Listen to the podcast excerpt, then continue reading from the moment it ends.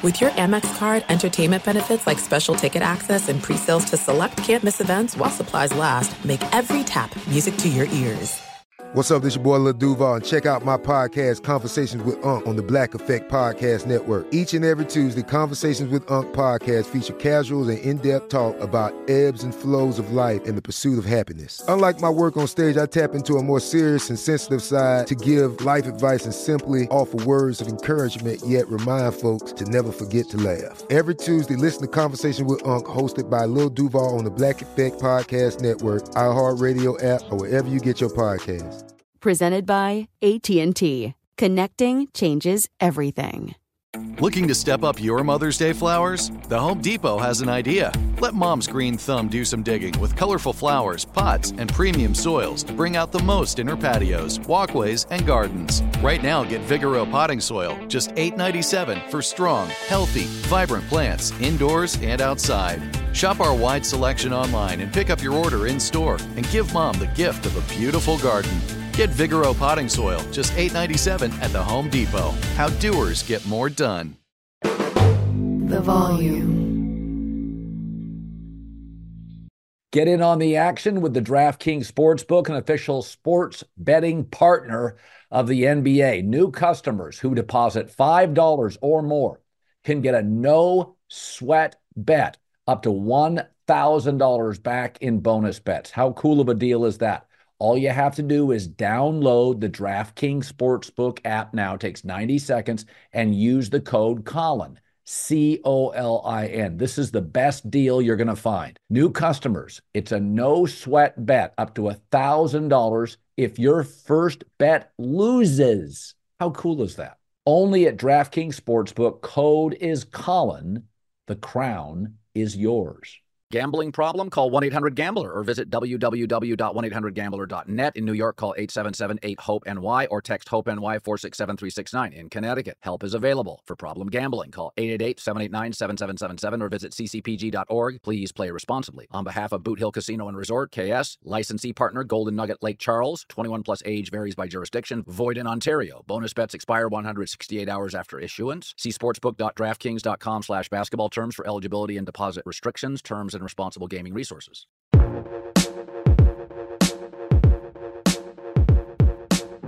What's up, everybody? Welcome back to the Draymond Green Show. This next guest, uh, I am extremely honored to have on the show. I I played AAU growing up with the family, and we would practice. Well, before I played with the family, I played with the Michigan Mustangs. But then I played with the family, and we would practice at Detroit Country Day. And this guy right here is one of one of two guys who I'll say built Detroit Country Days gym. That's Chris Webber is the other guy. And this next guest that we have on, Shane Battier, who's an NCAA champion, uh, two-time NBA champion, the sixth pick in the NBA draft, two-time All B All NBA defensive second team, uh, NCAA Final Four most outstanding player. Shane Battier, welcome to the show, my friend. Hey, my brother, appreciate you. Thank, thanks for Thanks for having me on. You know, the resume, you know, I, tell my my kids now I used to be somebody. So when I when I hear my resume, it makes me feel good because my kids don't believe I used to be pretty good. you know what's funny? Oddly enough, I, I have a seven year old son, and he likes to race me. He tell me like, "You're old, you're slow, daddy, you're slow."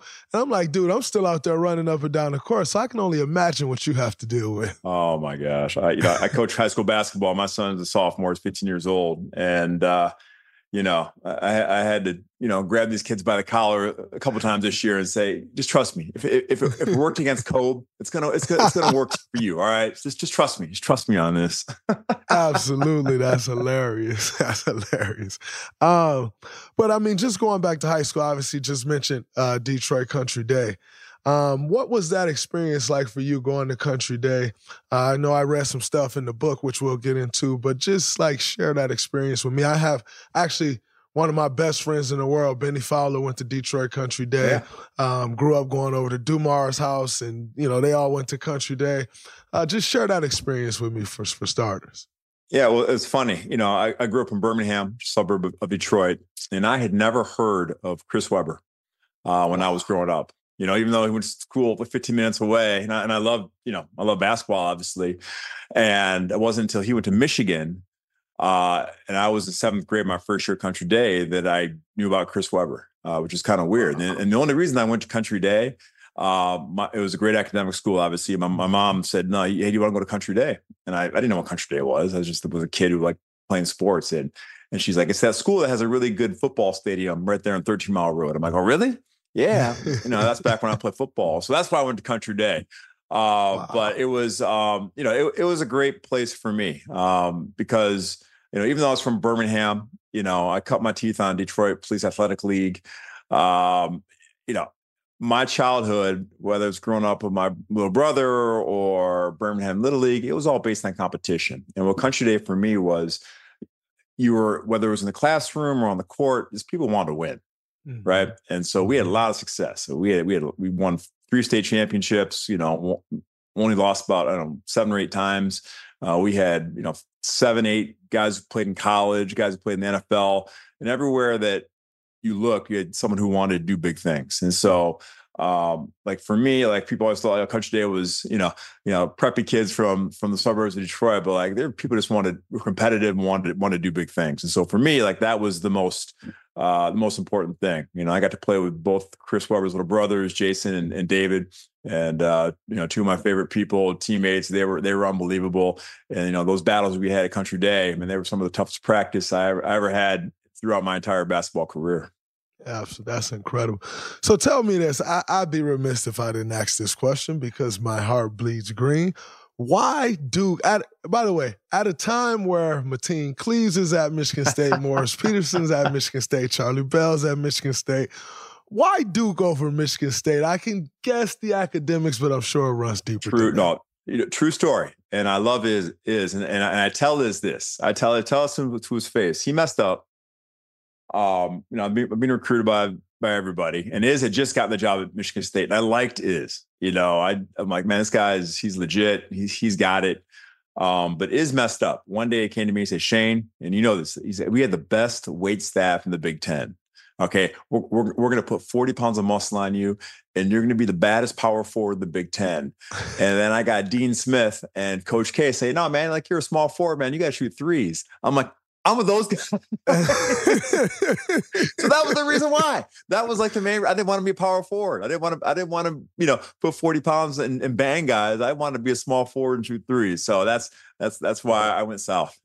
That, that's true that story. Is, true story. That is so interesting to me because I came into college as a power forward, right? And now I'm looking at all of these things like, wait, this guy's too small to be a power forward.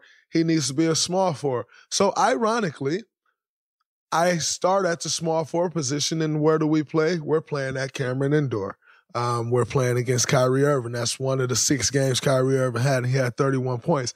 And I caught myself going out there playing three that year, uh, my junior year. And I told Coach Izzo after that game, I said, hey, Coach, you know, I think I'm gonna just move back to the four, man. This this three spot ain't working for me. You gotta chase these little guards off screens, off pin down. Like I, am not. I'm gonna just go back to the four. So I was actually the total opposite, but I thought I wanted to be a three. That's funny. Well, it, it's, it's funny. I mean, obviously, like I think you and I are, are two of the originators of the of small ball four. I mean, absolutely. I mean, it's absolutely. whether you came first or I came, well, whatever. Uh, we we were the first like small forwards became power forwards, and mm-hmm. and now the game is obviously so changed and it's positionless.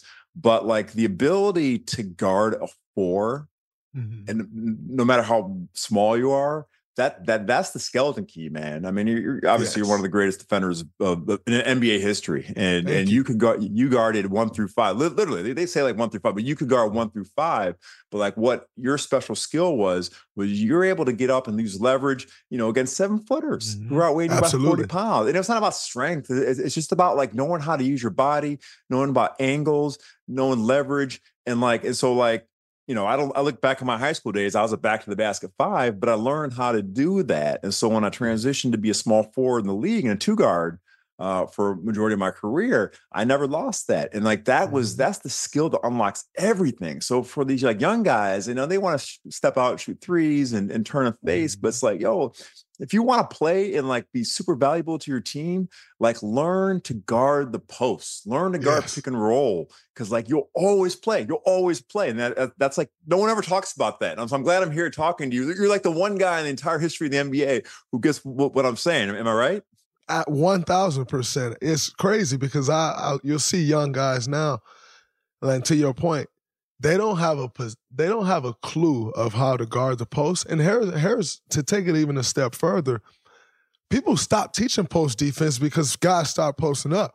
Well, now the game is changing back, and you're starting to get guys posting up again, and no one knows how to play post defense anymore. And especially when you get guys coming from college, you know the first thing these guys come from college they do, they put their chests out, and, and I'm like, yo, you cannot guard the post with your chest in the NBA. So Like, guys hitting your chest, they're spinning off you. You just can't guard that way. Yeah. And so it's interesting that you say that because I think the key actually to my career and to your point, the key to my career was that my whole life I was the biggest guy in Saginaw. So my uncle had me dribbling the basketball.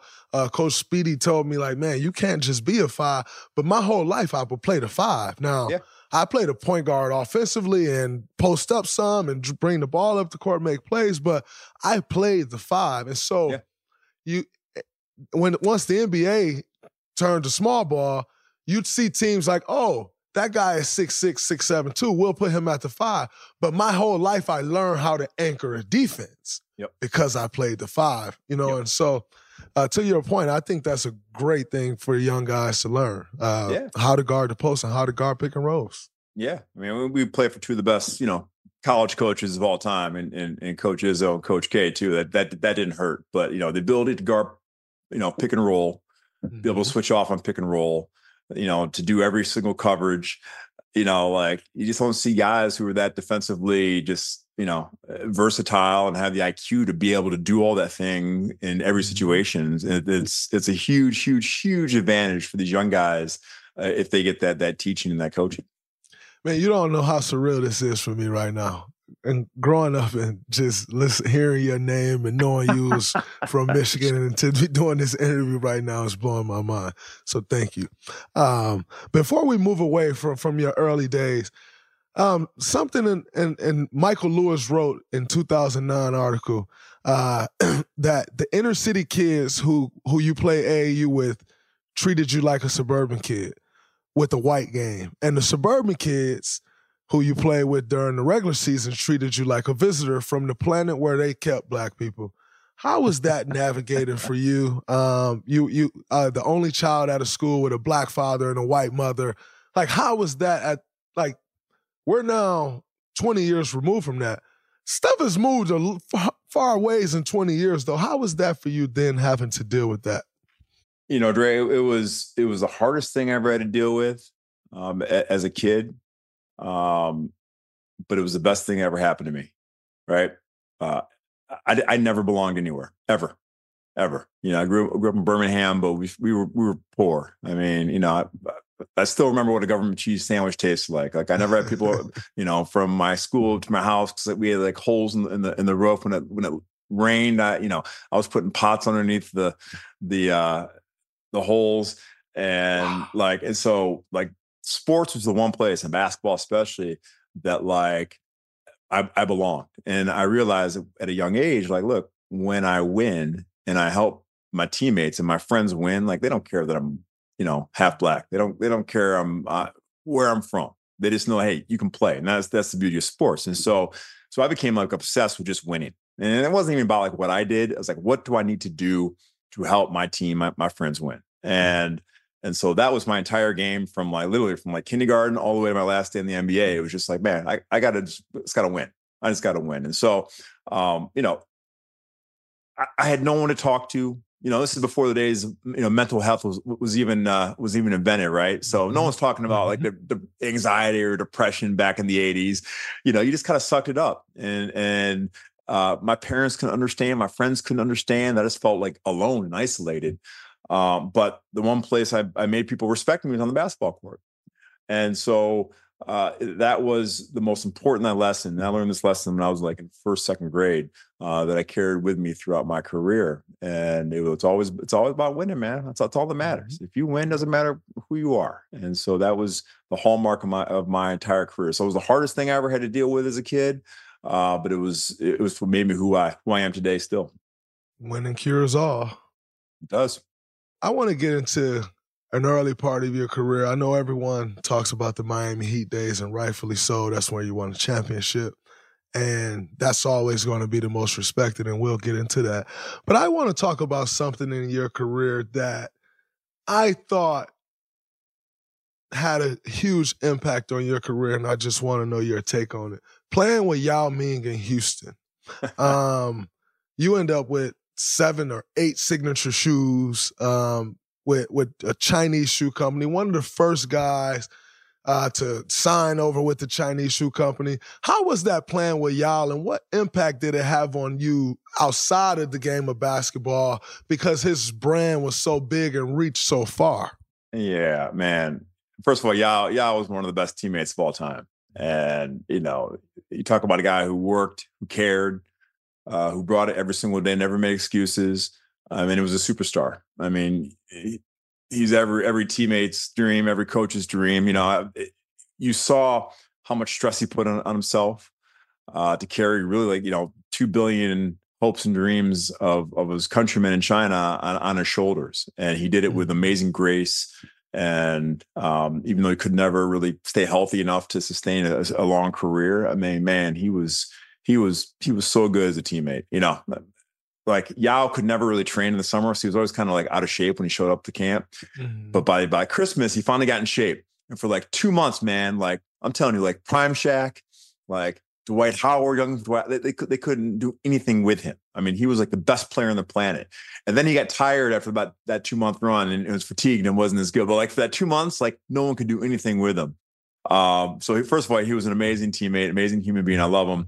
Uh, secondly, I, he brought me to a place in the world that I never thought I would I'd be. You know, every kid dreams about having their own shoe. And when I signed with Houston, uh, Peak came to me and said, "Hey, we want you to be their your our international spokesperson." I never heard of Peak. All right? mm-hmm. so I'm like, all right, like they're paying American dollars. This is the time when like Nike, Adidas, they weren't paying anything. So I'm like, all right, yeah, cool. So uh, for 10 years, I went to China every year and uh, tour the country, and, and, I've seen every part of China, and really learned to you know love love uh, just the people of China because they just they love hoops, man. They love hoops. They're knowledgeable. Uh, they love family, love education, all things that that you know I, I was about, and so uh, you know I've I've done everything, and like I'm way more fi- famous in China to this day than I am in America. Not even close. Like I, I hosted the the the the Chinese version of Saturday Night Live, and I don't speak Chinese, wow. Chinese at all. Yeah, I hosted it. Like something like 150 million people every weekend watch this show. I hosted it. I was on Chinese Oprah. Uh, I have my own commercials. I have like a hundred foot billboards. There's a statue somewhere of me in Beijing. I, I couldn't even tell you where it is. And so like the things I saw in China, it was it was nuts. But uh, it was it was a great experience for ten years, and I, I have Yao to thank. Do you ever go back there now and, and do some things there now, or have you not been back? I've I haven't been back since since COVID. Uh, but okay. when I when I go back, you know, it's it, when you go to China, everyone has a nickname and at the time, uh, you know, President Obama was was the president, and because the way I talk and I'm light skinned, my nickname was Mr. President. And so every city I go to, have a press conference, and people would be like, "Mr. President, Mr. President, you know, how, how do you find Shanghai?" And I'd always say, "You know, it has the best beer and the, and the best looking women." You know, then I go to Qingdao, and Mr. President, how do you find Qingdao? You know, it's got the best beer and you know the best looking women. And so uh, I, I, laugh. So I still walk down the street sometimes, and someone from China will say, "Hey, Mr. President, I'm fans of you." So I, I, look I look forward to going back someday. That's incredible. And and, and speaking of Yao, you also um, obviously T Mac was was a part of those teams as well. Yeah. Uh, we had T Mac actually on, on the show um, last year and we spoke about winning and health and the different things. What was that like um, during those years of where you guys couldn't quite get over the hump of getting out of the first round and the beating that you were watching T Mac take due to that, but all of you guys yeah. um, had to deal with that. What was that like? Yeah, that was, that was the hardest part. That was probably the worst part of my NBA career, just not being able to have a, a real you know NBA championship run. We had the talent, you know, it just never seemed like we had the right health. Uh, and my first year in Houston, you know, I'll never forget losing Game Seven at home. It's hard, you know. I'd I'd never been to uh, that situation where I thought we are going to win and we're up, you know, four or five points with two minutes to go and lose the game to Utah. That was a really good Utah team with with Booze and and and D Will and, and and Okur. But they're they're but to lose game seven at home, man, that that really stung. And like you always like assume they're like, oh man, we're we're, we're gonna get back. And we just never did. We just we never did. And one year T Mac was hurt and we actually beat Portland. Mm-hmm. Um, and then lost in the second round. But um, you know, it was tough. T Mac was unbelievable, man. I mean, he he was so talented, and, and again, he, he had some injuries, so he wasn't as explosive as he was earlier in his career. But I'll tell you what about T Mac, he, he's the best passer ever played with. I mean, really, like, yeah, like people don't give him credit for his passing. He was an amazing scorer, and he was explosive, and and, and all that. But man, he was like, he always put it, you know, on time, on target. You know, I used to yell at LeBron and D Wade, and I'm like, dude, like, you want assists? Hit me in the chest. And they'd be throwing it at my ankles. Or my T Mac never missed a pass, never. And so, wow. um, yeah, that's the one part of T Mac that I always say, like, you have to give him his flowers. He he's the best, one of the best passers of, of our generation. Wow, that's interesting to play with LeBron James. I would have never guessed that. I would have never LeBron, guessed that. LeBron used to throw the ball to my ankles and, and you know t- take me off my shot. Like I mean, LeBron, you, you want triple doubles? Hit me in the chest. I'll make a shot. I can't. I can't. I can't promise you if you hit me over. so he got better. I, he got better. But D Wade and, and, LeBron, that's like those. those that's, that's, that's the thing that drove me crazy about them. As great as they were. That's hilarious. that's hilarious. That leads us. That leads us into our next topic. Uh, you joined the Heat. Uh, LeBron's second year there, uh, which they were coming off a finals loss. Uh, what was the energy like going in there uh, with you know the Heatles team who was expected to be everything, and now they just lost in the finals to a Dallas Maverick team who they were way more talented than, uh, expected to kind of run through, run the first two games and then lose four in a row. What was the energy like yeah. with you going in there um, well, after that? Well, first of all, Dre, like I was like everybody else. When, when the big three came together, I was rolling my eyes, being like, oh, come on, man. Like, really? Really? You know? And so, like, you know, I was playing in Houston and I got traded to Memphis, and I was like, come on, man. Just like, just calm down. Like, like you know. So I was, I was like everybody else. But as soon as they lost to Dallas, I was my first time I was ever a free agent in my career, and I'm like, huh. I have never won a championship. They're going to win a championship. I should go to Miami, and that was my thinking. Mm-hmm. And so when I got there, um, and I, I, I, was always like, I'm not, I'm not a Miami guy. Like that's not who I am. I'm from you know Midwest. I'm from Detroit. Like, and mm-hmm. um, you know, the thing that struck me about that team was I think they learned a lot and they and they really got humbled by Dallas. Mm-hmm. And the edge that that team had going back the next year, I've I'd never seen a team like that. I'll never forget ring night. It was after the lockout.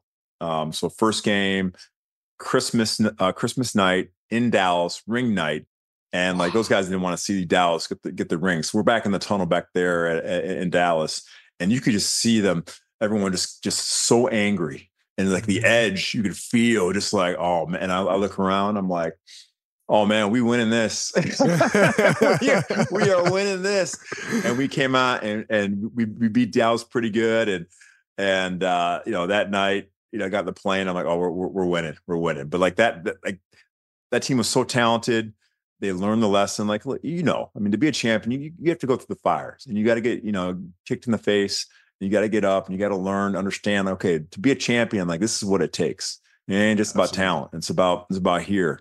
And so um, I like to think I was additive to that. Uh, but that team was so talented, but the but the hunger and the edge that that team had was uh, something I, I had never experienced. This is it. We've got an Amex Platinum Pro on our hands, ladies and gentlemen. We haven't seen anyone relax like this before in the Centurion Lounge. Is he connecting to complimentary Wi Fi? Oh my, look at that, he is! And you will not believe where he's going next. The Amex dedicated card member entrance for the win!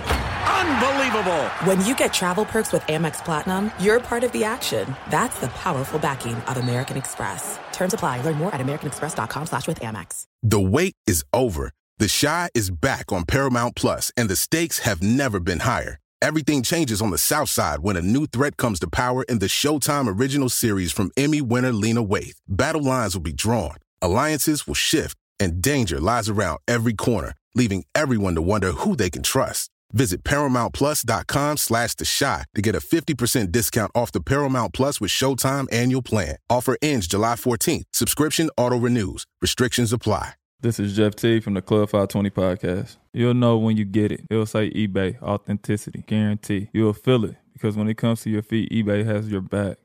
Maybe it's a head turning pair for hooping or a hot new collab. Whatever you're after, when you cop on eBay, you can trust that your kicks will be checked by experts, not just any expert. Sneaker experts who live and breathe the culture. Real people with real hands on authentication experience. That's when blue checkmark represents on our listing. eBay authenticity guarantee, meaning every inch, stitch, sole, logo is verified authentic through a detailed inspection. So when you finally step into those grill kicks, you'll realize the feeling is unlike any other. And with eBay authenticity guarantee, the feeling of real is always within reach. Ensure your next purchase is the real deal.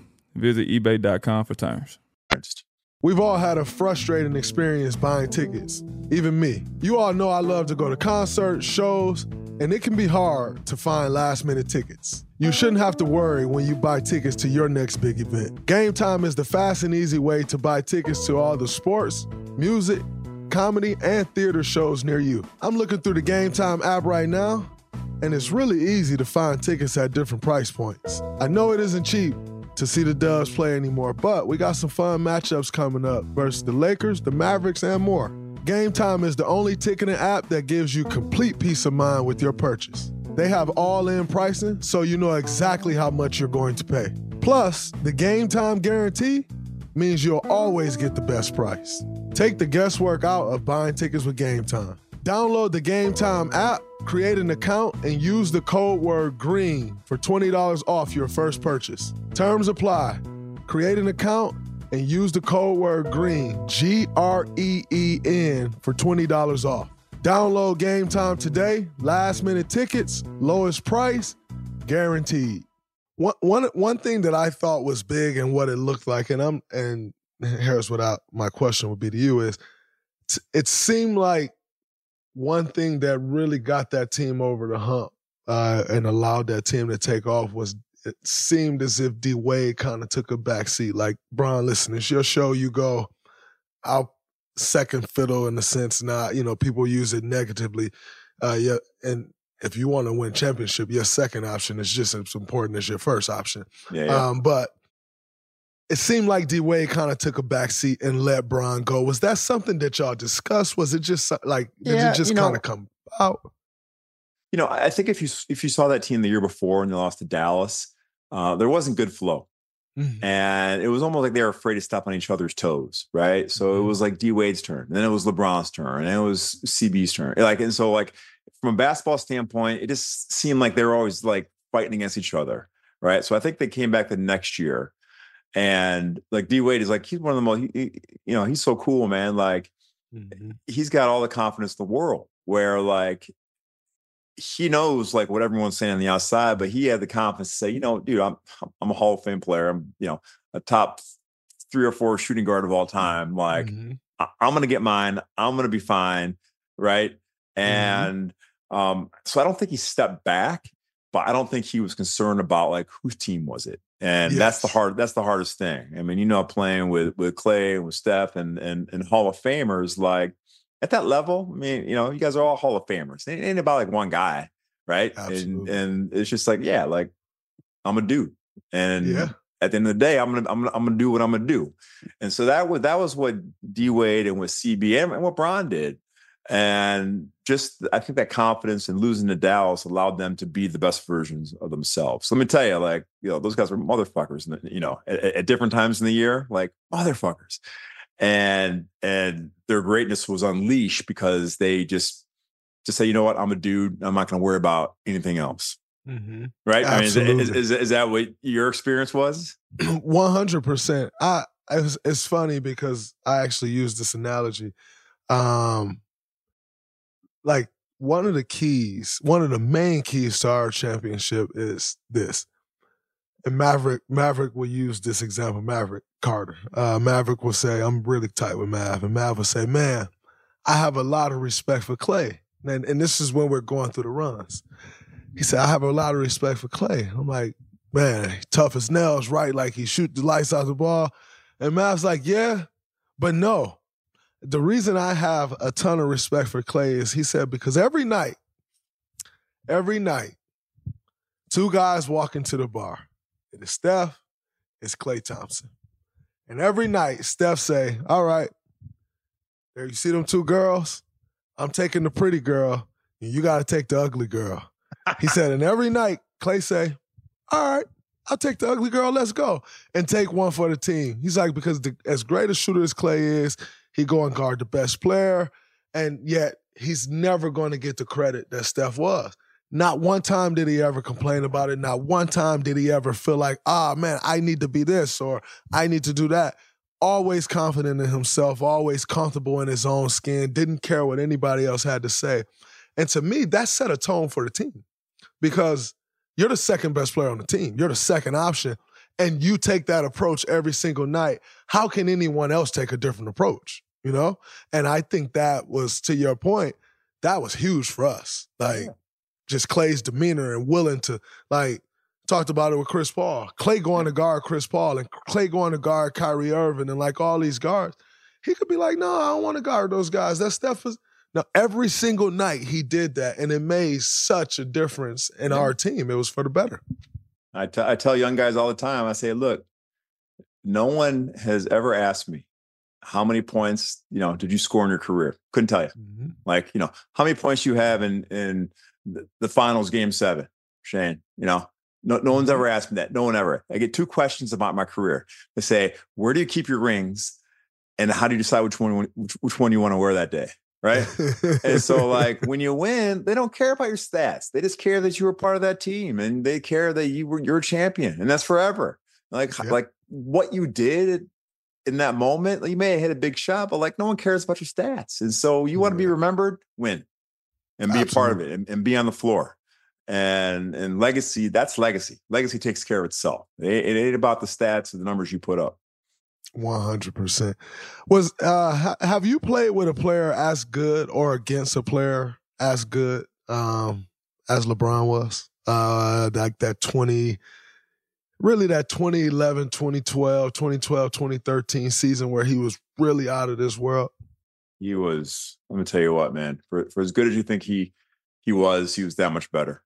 Uh, look you know and i'm and i'm biased i'm biased i know this but people say lebron or, or mj i said you know what? Lebron did something twice that i don't think michael jordan could ever do once. He won two NBA titles with Shane Battier as a starting power forward. All right. so that's it. That that that that's you know I'm biased, but I don't think you know I, I love Mike. You, you, know we're the greatest of all time, but LeBron did it twice with me as his bum ass power forward and dragged me across the finish line. That that that speaks to how great Le- LeBron is. But you know, look the the, the force, the intelligence. Uh, you know, there, he didn't have a weakness uh, when he was in his prime. He's still playing amazing now, but I mean, just there, there's no answer. There was no answer mm-hmm. for him and he was like a, a queen on the on the the chessboard and just do everything. And so made my mm-hmm. job certainly easier.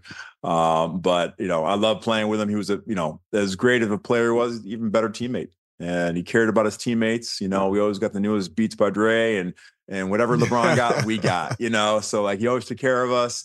He always came to my my charity functions. Uh, you know, South Beach Battioke for Battier Take Charge Foundation. You always grabbed the mic. You always sang. You know, stuff like that matters to a teammate. And so um, I will I will always you know I always stand for for for Bron. That's my guy. There was a there was a young guy in 2000, the 2012 2013 season that hit his first game winner uh, on you guys walk yep. off in, in Miami.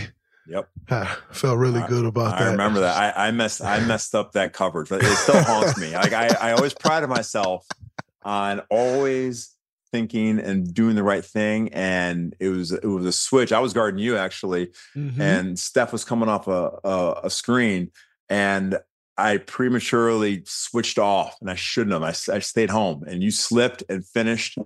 And D Wade just looked at me like, "What are you doing?" And I, oh, I was so mad. I was so I was so hot. I'll, I'll never forget that as long as I live. That's the only time I think I messed up at the end of the game when it when it mattered defensively in my entire career, and it, it still haunts me to this day. ironically, ironically enough, though, ironically enough, I don't think I would have gotten open on the slip if anyone else was guarding me. Ah. Because you're so ahead of the play, right? You're like, oh, I know Steph is coming off. Yep. And it really and the reality is it should just be a simple red. I know. Someone I know. else would would would have would have messed the red up and Steph would have came off open. And you're so ahead of the play. So it actually worked to my benefit that you Ah. were on me and, I and were still, so forced. Still remember that. Still remember that. no, that was a highlight for me, by the way. I, when I hit the layup, I was telling myself, like, ooh, I'm about to walk off. Man, I ran with my hands up. such a, such too a soon. great moment for me. Um, and, but, but, you know, and just uh, speaking on playing with LeBron, and you were uh, called a Kobe stopper, uh, and you've talked about being stuck on Kobe Island before. Don't don't start that, man. I don't I don't, I don't need that on, on my Instagram feed, man. Don't don't start that talk. what, no, but what what what what do you think? Um, what do you think differentiated Kobe from everyone else? Uh, like there were obviously other tough covers. Paul Pierce was a tough cover. Uh, you played before you played with D Wade. D Wade was a tough cover. Uh, before you played with Bron, Bron was a tough. What made Kobe so much tougher to cover than all those other guys? you know, and I I did not like Kobe. We were frenemies. We had this like weird passive aggressive like relationship. I never spoke to him uh, outside of the gym, but there was no one I respected more uh, for his for his mind. Uh, look, this guy was relentless, relentless. You know, and I, you know, I, people ask me like, "What do you miss about playing?" And I said, you know, getting in the bus and having those butterflies in my stomach, going to Staples Center, being like, "Man, this guy's this guy's going to try to score sixty on me tonight. He's going to try. He's going to try to embarrass me. He's going to try to embarrass me tonight." You know, and so like. I always had to be my best, always. And if he scored 20, he wanted 30. If he scored 30, he wanted 40. If he scored 40, he wanted 50. Even if he 50, he wanted 60. I mean, like he was relentless. And so there was one, never a player that I ever took a play off. You know, and like I like I wasn't fast, but like I, I you know, I knew how to play everybody, and I, I knew when I could sort of like slough off and and and take shortcuts. I, I you couldn't do that against Kobe because he was so relentless. And so we had this really weird um, game that we played. Like some days he'd come out and be all buddy buddy. Hey Shane, how you doing, man? What's going on? And the next day he wouldn't even like wouldn't even look at me, right? Mm. And the next time he'd be like, "Oh man, what's going on?" And so like he was always like ice and fire with me, just trying to throw me off. And I had the same mentality. I never looked him in the eye. Uh, you know, I just was just, I never said, oh, man, I, I can't guard Kobe. He's so much better than me. And so in Mamba Mentality, he, he wrote about this, and I didn't read about this till after his passing. Um, and his passing really affected me because I always thought I'd have this time to have this conversation with him. Uh, so when he passed, it really, really affected me. And uh, I read his page in Mamba Mentality where he said, you know, uh, talking about guys who were Kobe stoppers. And he said, you know, Shane, you know, uh, Shane never talked trash to me um, because he knew that it'd fire me up. And he never admitted that like he could guard me. He's like, but I saw that as false humility and I attacked him because of it. Uh, but but I still respected Shane. I'm like, he's right. He's he's 100 percent right. So like he knew me without really even knowing me, and that's what was special about our relationship. And uh, you know, we never spoke outside the basketball court. I didn't know him. He didn't know me, but like we knew each other, and had this weird like dynamic on the court. And so um, for me, he he was the pinnacle of competition, the pinnacle of of uh, of of excellence and he always brought the best out of me, and uh, that's why I, I love him. Mm, absolutely. Which which brings me to my next question. I'd be remiss if I didn't ask this because it's something that really gets under my skin. Um, and you just mentioned it. Everyone nowadays, they, people have a good game and they're like, "Yeah, I, I channeled the Mamba mentality," and I'm just like, "Yo, stop it!" Like, Like, don't do that. Like, that's that's not okay. And by the way, if Kobe was still alive, I don't think y'all would be saying that because Kobe will call you out and tell you that's actually yeah. not it. But yep. like, what do you make of all of these people going on TV? Like, yeah, I got the Mamba mentality. I'm doing this. Like, what do you make of that? Well, look, you know, Kobe inspired a generation. So all these young guys that came up, they grew up on watching Kobe. You know, him hitting those jumpers and, and making big shots. And so um, to them, like that's their dream. Like, you know, you and I watched, you know, the Pistons and Isiah and Joe D and and you mm-hmm. know, all these guys, Absolutely. the bad boys. Um, that's that's what inspired us. All those guys are inspired by Kobe. And so um, you know, in this Instagram world, you know, y- you think you know somebody just by watching them and oh yeah, I'm I'm gonna be that guy. But like there's only one code you know mm-hmm. and there's only only one person that puts in the the work and understands the sacrifice understands the discipline understands you know every single night what it takes right and to me that's what mm-hmm. mentality is it's just it's a relentless pursuit of of excellence and it's not about like you know having a big game it's about like this is this is who i am every single time i step out on the court and it's the hardest thing it's hardest thing in life, hardest thing in basketball to be that dude every single time you lace him up, right? And so, um, you know, it's I think it's cute that these guys are, are paying homage to Kobe, but man, do it do it for as long as he did it at that level for as long as he did it, and then maybe we can talk. See, and you said that better than I could ever said it because you know what I say. I, can hate that shit. I hate when people say that, but you said you put that better than um, I've ever heard it put. It's about that that pursuit of excellence. Yeah. Every single night. Because people don't understand that. Like when you gotta do it night in and night out, these young guys come in the league and they like, I want his spot. I want that thing. I want this money, that contract. Yep. And when you have to do that every single night on on on, a soft Monday. Yep. And you know, who got the worst record? Eh, Detroit got the worst record in the league right now. Yeah. On a soft Monday, soft Tuesday, you rolling into Detroit. It's two below outside, mm-hmm. and you mm-hmm. got to go do that. You know, like, yep. Then where's that Mamba mentality? Then, yep. so I, I, I definitely can appreciate that. Throughout your career in, in guarding Kobe, you you guarded, and I think we all can agree there were different versions of Kobe, right? Like you had 24, you had eight, you had Kobe that you know, people never really talk about it, but you did have Kobe that sometimes would come out and like, I'm getting my teammates involved and make a concerted effort to like get everybody involved and get double digit assists. And you got Kobe that's come out to your point and it's like, no, I'm going for 60 tonight. What were the different versions of Kobe? What was the toughest one for you to guard? Well, look, you know, I, I came in the league when the Lakers, you know, were, were doing it. And that's when they had their mm-hmm. dynasty. And it was a different game. All right. And dude, like people know how dominant Shaq was, but like when Shaq was in prime Shaq, there was no one who could stop him in, like in the entire world, right? Circa 2002, 2003, right? And so mm-hmm. every game plan the Lakers had, it was like, how do you stop Shaq? You know, and like, mm. you, like we're doing X, Y, Z traps. Like no one even knows what that is anymore, right? We're going on the catch, we're going on the dribble, or we're full rotating, right? Like they've no one does that anymore. But that was mm-hmm. the late game plan against Shaq. And so, like for Kobe, it was just like, hey man, we got to worry about Shaq. Like you're on your own with Kobe. So Kobe mm-hmm. was like this dude who just like ran around and didn't, didn't, get any help because the entire game plan was was there to stop Shaq. Mm-hmm. And and so, you know, when Shaq leaves, goes to Miami, uh, you know, that was kind of Kobe's term time to say, look, like this is my team, and I'm gonna show everybody that you know I made this go, not Shaq, right?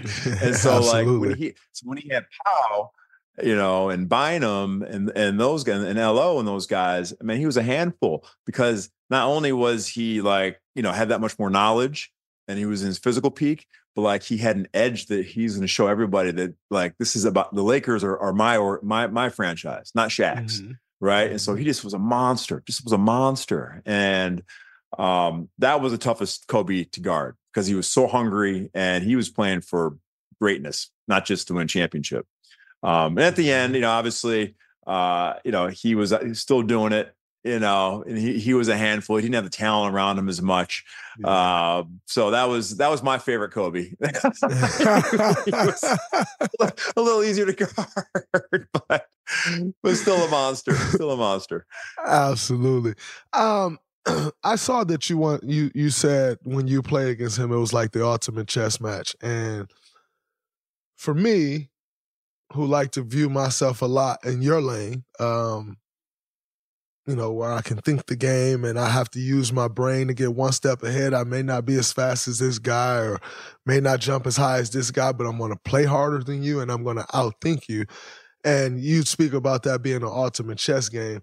Uh, would you say Kobe was the was the guy throughout your career that that was like the one? There was no one else that you had to play chess with because for most people, yeah. I'm sure a lot like myself, you can out chess them no problem. Yeah, yeah. But then you know, Kobe was yeah. that one like toughest? Yeah, yeah. I mean, look, I, I would put in terms of just mental guys who mentally that were just a monster to guard. You know, I put um, Manu in that category, right? He was a monster just mentally. Dirk Mm-hmm. was was a monster.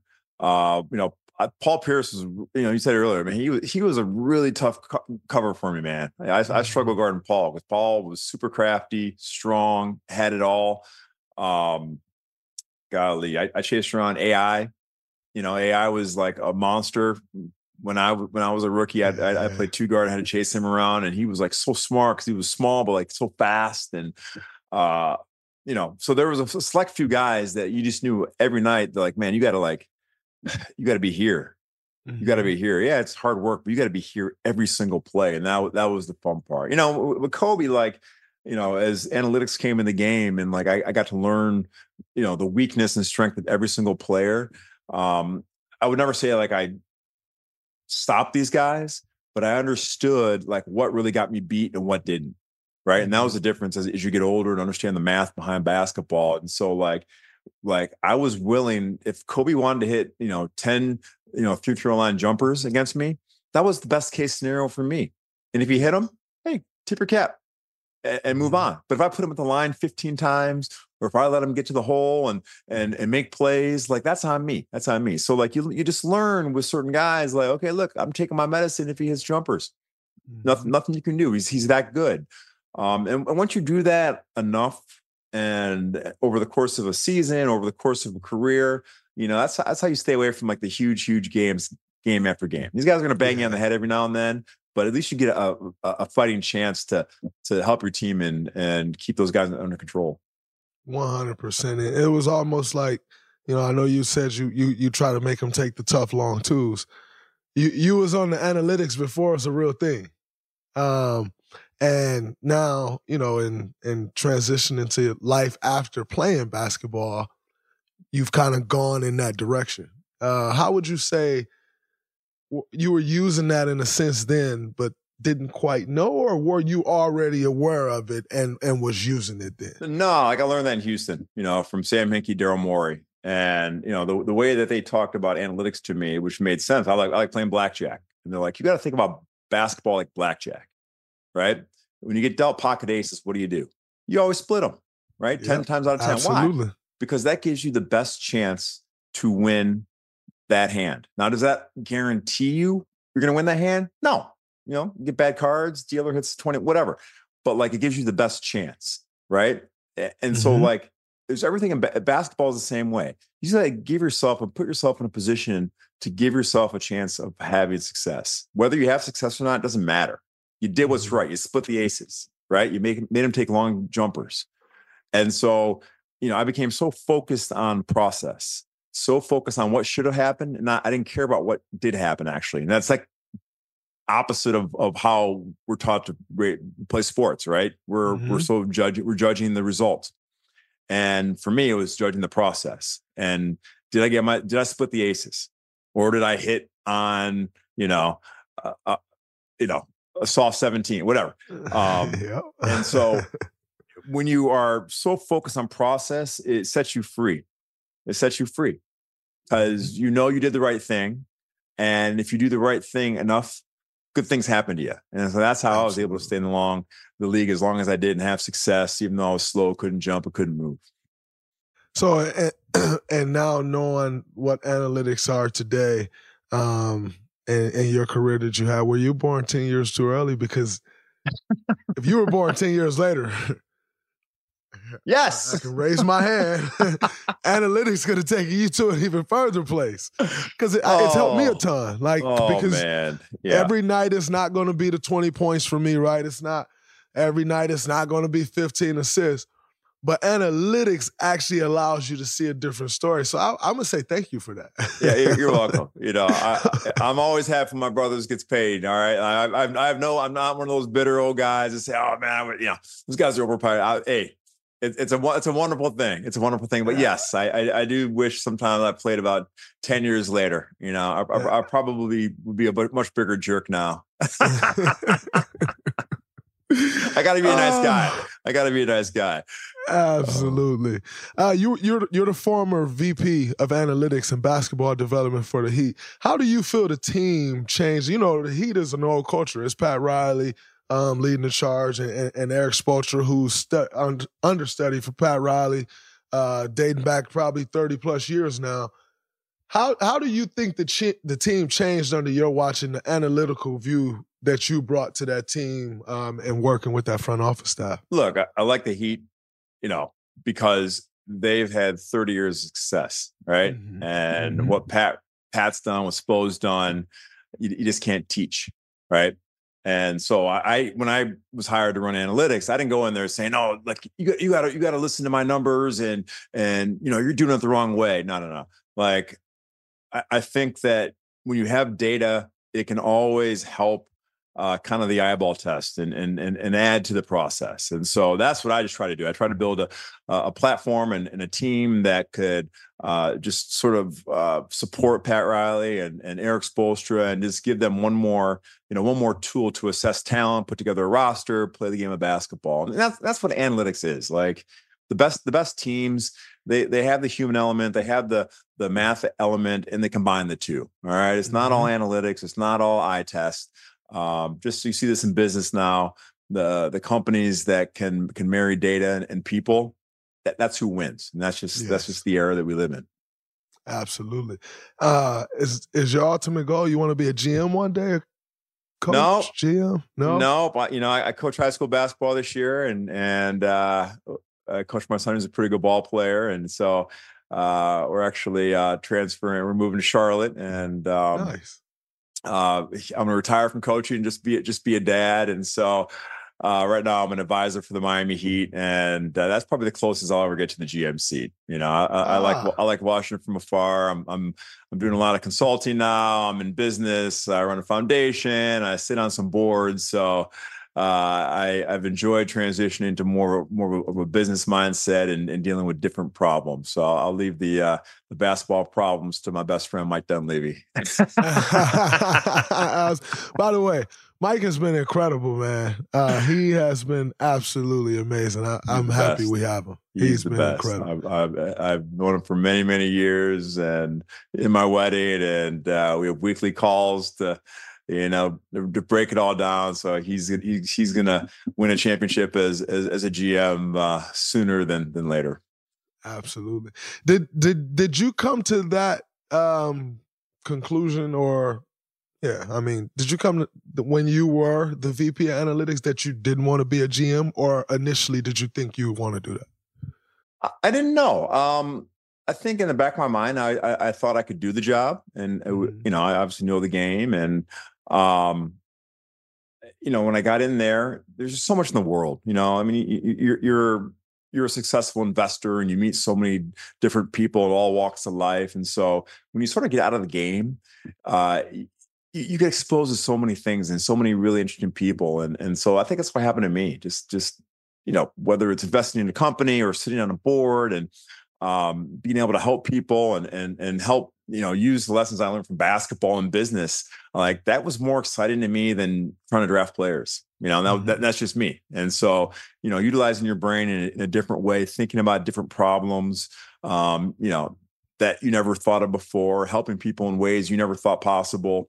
um, like that's that's what excites me now and mm-hmm. um, i still love basketball i'm still connected to it but um, it's just fun to, to, challenge yourself in a different way and grow in a different way and and and try to be a champion in, a different way.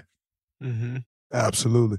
What do you think, uh, knowing what you know about this game? You've obviously had an up close picture of it.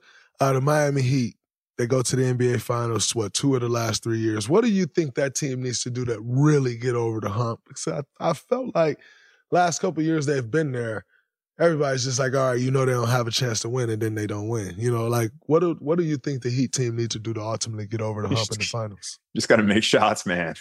Yeah. I hate to say it, like you know, I was talking to a GM last year, and they said, you know, the Heat had a great strategy last year. Miss all the three pointers they took in the first half, but make them all in the second half. You know, that, that makes a big difference. You know, look, it's a make miss league.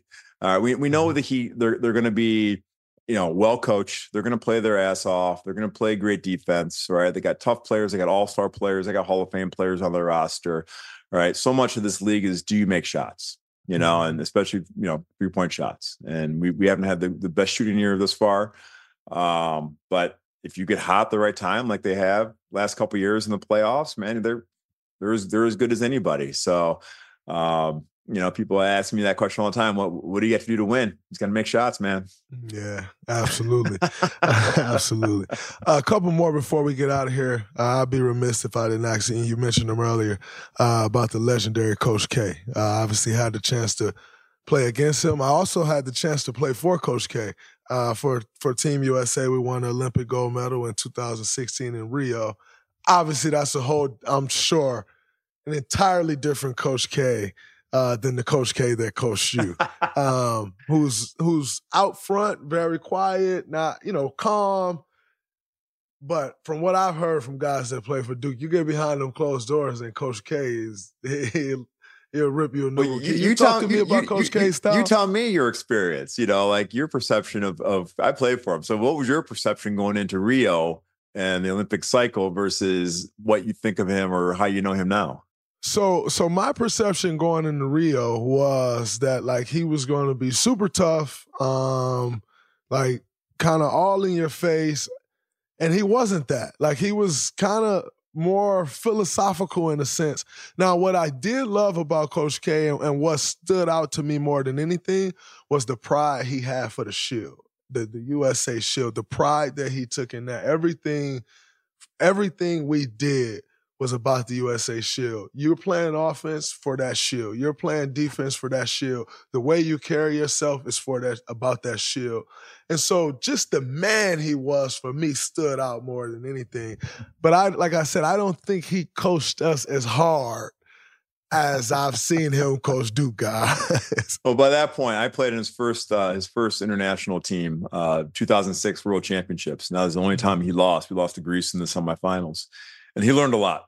He learned a lot. So I think you know mellow is the wrong word, but he uh, uh, he learned how to deal with you know Hall of Fame players much better than maybe he did back in 2006. But you know uh, what made Coach K, you know, my mind the greatest coach of all time is um, it was never about wins and lo- losses. Like you didn't talk about we have to win this game or we have to win this this quarter.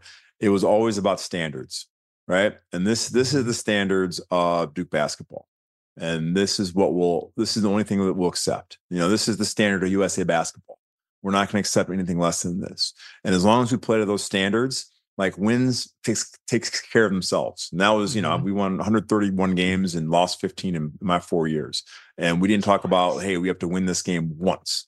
It was about we had to play to the standard of duke basketball. And every person that came through the doors as as a freshman they learned okay this is what we expect to be. You know, I'm, I'm sure it's mm-hmm. no different than than Coach Izzo, you know, walking in, in the Breslin Center. Like this, this is who we are, and this is what we do. This is how we act. This is how we train. This is how we think. This is how we talk to each other. And you know, when you do that over the course of multiple recruiting classes or years, that's the culture. Mm-hmm. And mm-hmm. after a while, it's work to maintain that culture, but uh, expectations. That's that's the most important thing. And so that's what I learned about Coach K. And it's always having a high standard for yourself, expecting the most out of yourself, um, and being part of something larger than yourself is much more important than any individual contribution that you can give. And after I think 40 years, um, a couple years ago, Coach K stepped down, and another one of your Duke brothers takes over, uh, Jon Scheyer, who's the head coach. What after and I'll let you get out of here after this. But after coming behind a legendary coach like Coach K, um, arguably the greatest of all time, but at least one of. What is success for Jon Scheyer at Duke? Like, can do does he is he expected to live up to what Coach K did? Is success one championship? Is it getting the Final Fours? What is success for Duke after following a legendary coach that you all play for? Yeah, it, look, Jon has done an amazing job. All right, first of all, the you know we talk about the Brotherhood Shield. You know, mm-hmm. we're proud of our school, and uh, because it's about the standard of playing for something larger than yourself and mm-hmm. that that you know yeah we love to go to final fours and win championships absolutely but if again if the process is right if and it's not shortchanged and you do the right things and you got to be a little bit lucky um, mm-hmm. if you mm-hmm. do all these things success follows and um, it's not about doing it the right way or whatever it's just about it's, it's about doing it the hard way. It's about doing it consistently, and that is expectation as, as, as an alumnus and everybody who's come through that program uh, that we expect Jon to do, and and what Jon has done to this this point. So we're behind Coach Scheyer. Um, it's hard, man. It's hard to to win with all these young guys, and you're trying to mm-hmm. teach life lessons for kids who are there for a cup of coffee, and that's just the mm-hmm. nature of college basketball now. But um, you know, Jon's Jon. You know, Coach Scheyer is going to win. We're, we're yeah. behind him. I respect that. Man, Shane, like I said before, uh, this is an honor for me. Uh, growing up in the state of Michigan, always hearing your name, um, always being able to turn turn on the television and be like, man, that guy comes from here. He made it. We can make it. Uh, one of the heroes for me. And so I can't thank you enough for coming on the show. Um, we'll, we'll have you back anytime, but just thank you.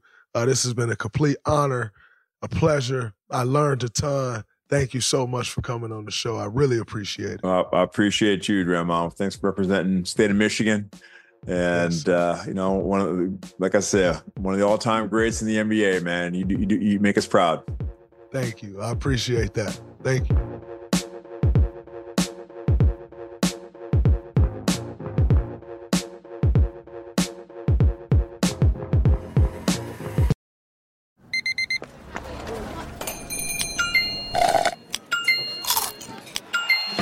With your Amex card, entertainment benefits like special ticket access and pre-sales to select campus events while supplies last, make every tap music to your ears. If a new house is on your wish list in the next five years, grow your savings faster and experience your dreams with an Ohio Homebuyer Plus account from Kemba Financial Credit Union. A savings account specifically designed to save for a new home where you can earn 7% APY, a $500 matching bonus, and a $1,500 mortgage closing cost credit. Learn more at Kemba.org. Offer expires March 31st, 2025. APY equals annual percentage yield. Restrictions apply. NMLS 292230. Equal housing lender. Federally insured by NCUA. Live Nation presents Concert Week. Now through May 14th, get $25 tickets to over 5,000 shows. That's up to 75% off a summer full of your favorite artists like 21 Savage, Alanis Morissette, Cage the Elephant, Celeste Barber, Dierks Bentley, Feid, Hootie and the Blowfish, Janet Jackson, Kidz Bop Kids, Meghan Trainor, Peso Pluma, Sarah McLachlan.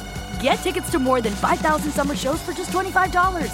Until now through May 14th. Visit LiveNation.com slash Concert to learn more and plan your summer with Sean Paul, Sum 41, 30 Seconds to Mars, oh, and Two Door Cinema Club.